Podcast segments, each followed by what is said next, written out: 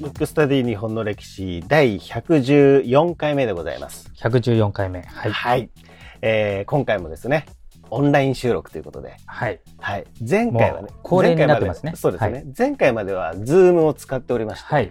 なんと今日ちょっとこの収録の前に不具合があるっていうことで、ズームが使えないというね、そ非常事態が起きましたけど。う。で、急遽 Google Meet というのでね、うんうんうんあの、やってますけども、なるほど。ははい。まあ、そんなことはどうでもいいということで、い。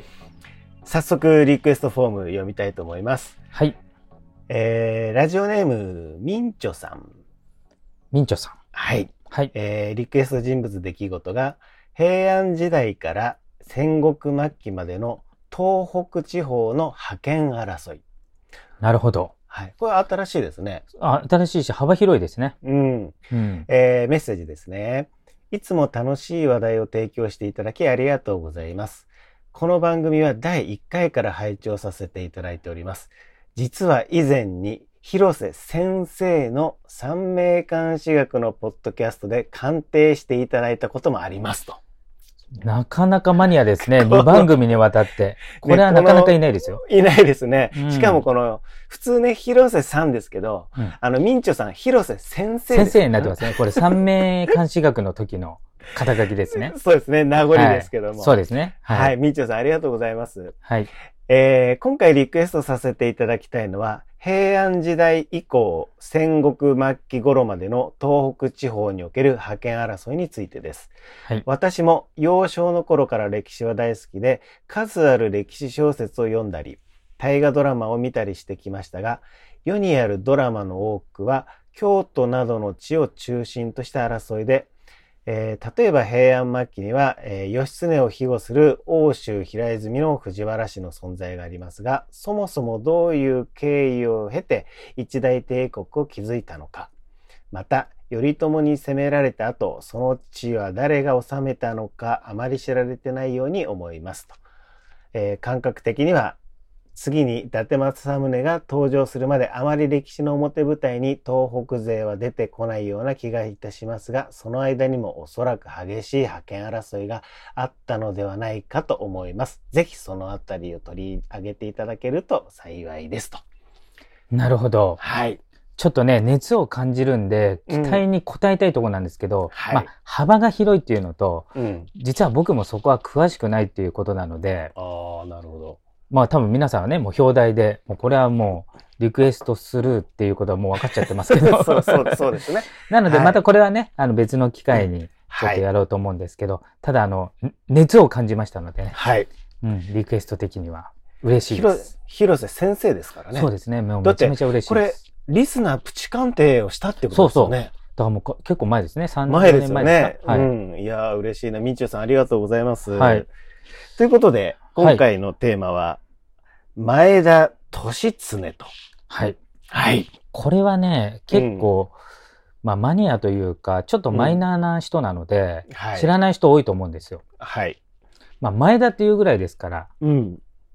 えー、まあ、戦国時代のうん。前田といえば、誰ですか年、年家ですよね。。そううそう。あの、秀吉のね、無二の親友と言われた。はい。その後、秀吉が、えー死んだ後、まあ、うん五大老っていうのを作るんですけど、五大老の筆頭になって、まあ、うん家康とこう並ぶ二大重鎮としてはい。いた、それの息子なんですよ。うーん。そだう。ま、前田利まではね。そうそうそう。だから前田家の、まあ、都市まで大体こう、なんつうか、伝統というか。はい。はい。で、えっ、と、加賀藩第二代藩主なんですよ。うん。で、前田利家は、はい江戸幕府の前に亡くなっちゃったんで、藩主にはなってないんですよ。うーうんん。そうなんですね。で、あの、前田利常っていうのは、うん。前田利家が56歳の子なんで、まあもう晩年の子で、今でもそう56歳でパパって言ったらママ来るじゃないですか。そうですね。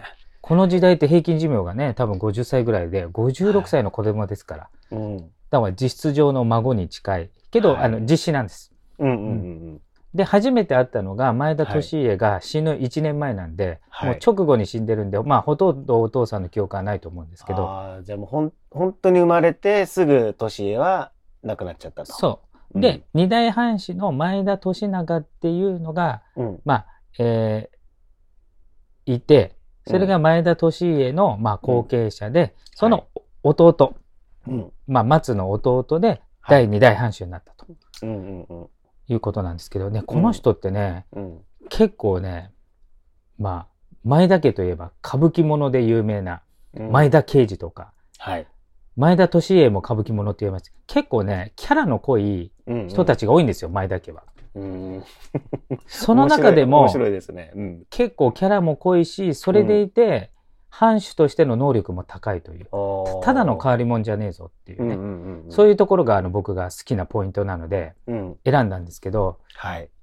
まず、まあ、えー、加賀藩っていうのは、はい。戸様大名って言われるんですね。うん。江戸時戸代で様は。というと、外の様ですね。そうそうそう。はい。でこれは関ヶ原の後に徳川方についた人たちを戸様大名って言うんですよ。うん、うん、うん、うん。そうすると一応徳川家に忠誠は誓ってるけれども、は比い較的新しく仲間になったんで、うん。どうしても徳川から睨まれるわけですよ。うん。でその戸様の中の一番でかいのが前田家なんですよ。加賀藩。おー。加賀藩なんですね。加賀藩うん。 120万石。ああ、なんか聞いたことありますね。そう。まあうん100万石とも言われてるんで、まあ、実質120万石って言われてる大大名なんで、はい。で江戸時代初期っていうのはやっぱ徳川の力が強いんで、ちょっとでも悪さをすると海域って言って取り潰しになったりうん。あの場所を移されちゃったりとか、はい、はい。領土をる。削られちゃったりしてものすごくなんていうのかなピリピリしてるわけですうよ、ん、なるほど。江戸幕府に睨まれないようにってこと、ん。でそれのめちゃくちゃ気を使って加賀え加賀藩っていうのは取り潰しもなく幕末まで行って多分今でも前田家っていうのはあの、まあ、すすごく名家としてあるとは思うんですけれども、はい。それの礎を築いたうん人なんですよ。うんうん。でまずやっぱりあの徳川とまだちょっとピリピリの時にはい。妻がね徳川秀忠の娘をもらうわけですよ。要するに徳川家と親戚になるわけです。はい。でなんとね、まあ、この時、まあ、ありがちなんですけどね、まあ、政略結婚なんですけど、ん。妻はね3歳ですそ 妻れ3は、歳妻、まあ、妻なんですよね。そう3歳まあまあ三歳ね政略結婚だから、でもね、うんうんこれ不思議なことに、うん。一応ね前田家としては徳川に睨まれたくない、うん。徳川としても戸様の筆頭一番でかい前田家を、うん。まあちょっと警戒もするからはい。っていうお互いの思惑で、まあ、政略結婚で結婚するんだけどうん。実はね非常に仲が良かったと言われてるんですよ夫婦仲へえ。年常と、この3歳の、そうです。あの、はい秀忠の娘。秀忠の娘ですね。はい。はい。だから二代将軍、徳川秀忠の娘をら、うん。妻にして、玉姫って言うんですけどね。うんうんうん。すごいですよ。あの、3 歳で結婚して、はい。 13歳で初めての子供を産むんですよ。おうおそっからうおうおう。うん。三男五女を産むんですよ。だから8人子供を産む。すごい、すごい、すごいす人ごく生ないでですすね か。すごい人た生。ま、玉姫さん、すごい人生ですね。すごい人生。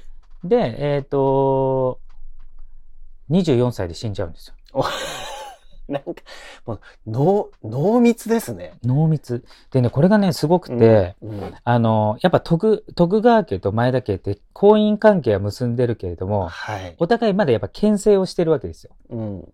親戚ではあるけど、い一応警戒してるんで、うん。妻いるじゃないですか、3歳だから、はい。乳母みたいな人いるんですよ。要するにその、お月の世話をする人。うんうん。で、その人が、うん、前田家のためを思ってということで、うん。この玉姫がスパイかもしれないとおー。いうことで、うん。あんまり、その、うん年常とね、旦那の、要するに2代藩主と、はい。ベタベタになると、うん、それを徳川家にこう言って、うん。前田家がこう、なんか、まあ、仮に悪口言ったとしたら取り潰しになるんじゃないかっていうことをうん。警戒して、うん。ちょっと隔離しちゃうわけですよ。うーん。玉姫を24歳かで、玉姫を隔離しちゃう。隔離して。うんうん。で、年常には、うん。えっ、と、体調が悪いと。うん。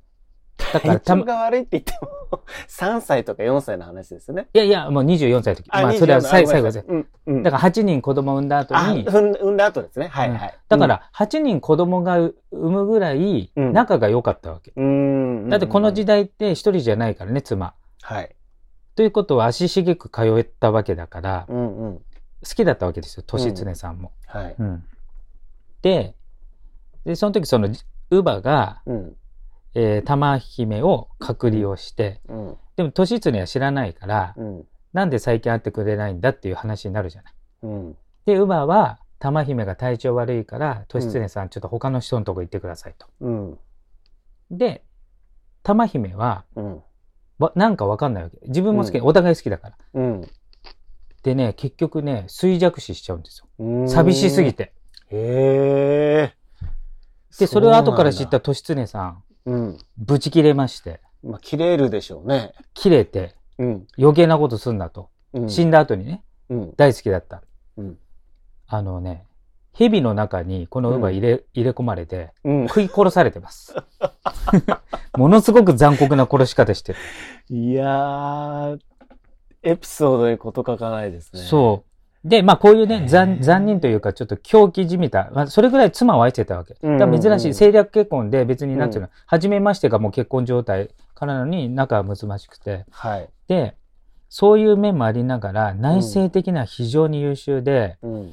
例えばこの時代洪水とか、うん。あと、荒れた地で農地にするとかね、うんうん。そういうことにはものすごく力を入れて、加賀をどんどん発展させたいわけですよ、内政が。うん、で、この時代でもう戦い終わってますから。はい。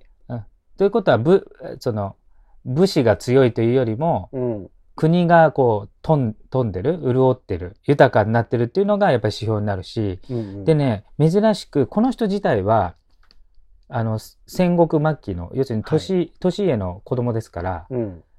まだ戦争があった時代に生まれてる、戦いがあった時代に生まれてるのに、うん。この時代京都との、要するに公家とか天皇とかも交流してて、うん。いち早く加賀に文化を取り入れたりとか、だあから武士でありながらそういうものを取り入れて、今ある金沢文化とか、ーうんうんうん。加賀ルネッサンスって言われて、そういうなんつうの、文化とか芸術とかもうん。すごい後押ししたんですよ。うーん。そっか、加賀藩ってそっちの方か。金そう沢金沢、金沢ととか。だからあっちって、金沢って、なんか、ちょ、ちょっとなんつうの、こう、き京都じゃないけれどかも、はい、確かに。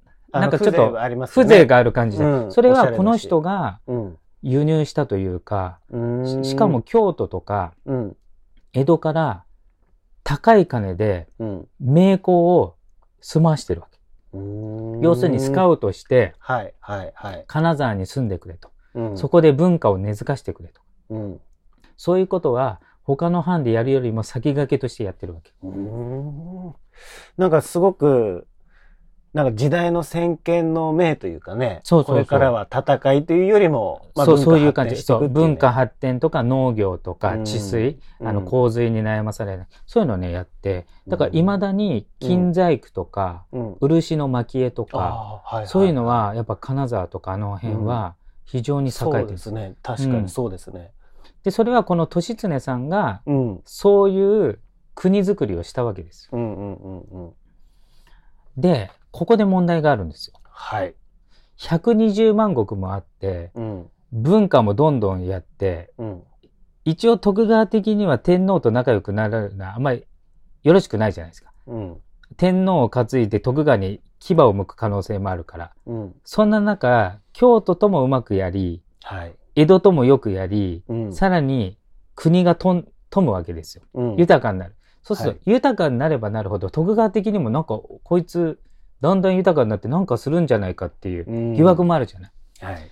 だから国は富ますんだけど、うんあえてめちゃくちゃバカなふりするわけ。おー。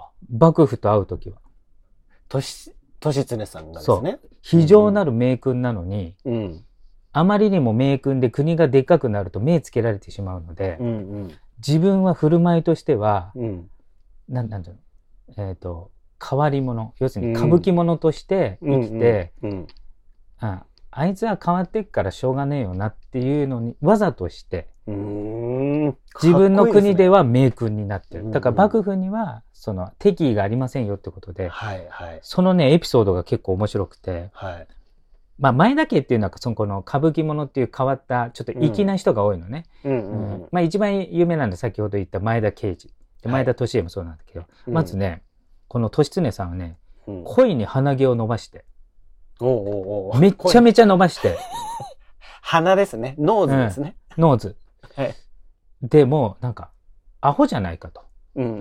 身だしなみも整えねえのかっていうんううん風に思われて、はい。まあ、こんな人が、なんか反乱とか起こさないよなっていう思惑と、もう一つは、うん。武士は身だしなみよりもうん中身が勝負だよっていうことが言いたうい両面でそういうことやってるわけ。うん。うーん面白いですね。そう。あと、ちょっと病気になって、うん江戸城に、あの、参勤交代とかあるんで、はい。江戸にいる時と地元の金沢にいる時うんある。でしょ、うんで、江戸にいる時病気になっちゃって江戸城うんに出資ができなかったわけ。うん。そうすると、まあ、謀反の疑いがあるんじゃないかみたいなね。うんまあ本当の病気かわかんないじゃん。はい。その時に、久々に江戸城に行った時に、うん。老中にうん。弱みを言われたわけよ。うん。うん。うん。なんか、本当に病気かみたいな。うん。で、その時にう、ん。わざとバカな真似して、うん。いやー、チンチンが痛くて叶わないっつ って、みんなの前でチンチンを出しちゃうみたいな。だから要するに露出狂みたい。はいはいはいはい。だからすっごいバカなふりをするわうけ。んでも、国に帰ったら名君なわけ。うんうん。で、幕府では、あの、アホな振る舞いをするわけですうよ。ん。もう、でそういうそ外向きと内向きでちょ、全然違う使い。使い分けてたってことですそうね。。で、そうこうしているうちに徳川からは警戒を解かれ、そう。うん。地元では領民に慕われ、うん。こっから、えっ、と、最初の頃不安定だったわけ。やっぱ、あの、徳川に次ぐ国高を持ってるから、うん。あの、ことあるごとに潰そうとされてたのを、なんとかこういうことでかわしたわけですよ。うんうん。前田利常。うん。あとはね、看板にね、うん。あの、しょんべんするなと。しょんべんしたら黄金1枚、罰金ですって書いてる看板で、うん。しょんべんをするというね。うん。うん。 うん、そう大名がうん。黄金欲しさに我慢なんかしねえよっつってなちるょっほとど。粋な感じでうん、もう黄金なんかくれてやるからもう目の前でしてやるわみたいな、うんうんうん。うんだから豪快さ粋さあと、わざとバカなふりして警戒を解くで、はい地元では文化を発展させうん、国の石高を上げとかうん。すごい名君なんですよ、うん。なんか、もう完璧にあれですよね。もう戦略的にやってる戦略的に感じですよそうね。そうそう、うん、だからその自分はどう生まれてもいいから加賀藩がいかに、う。うん。まあ、守れ守られるかうん。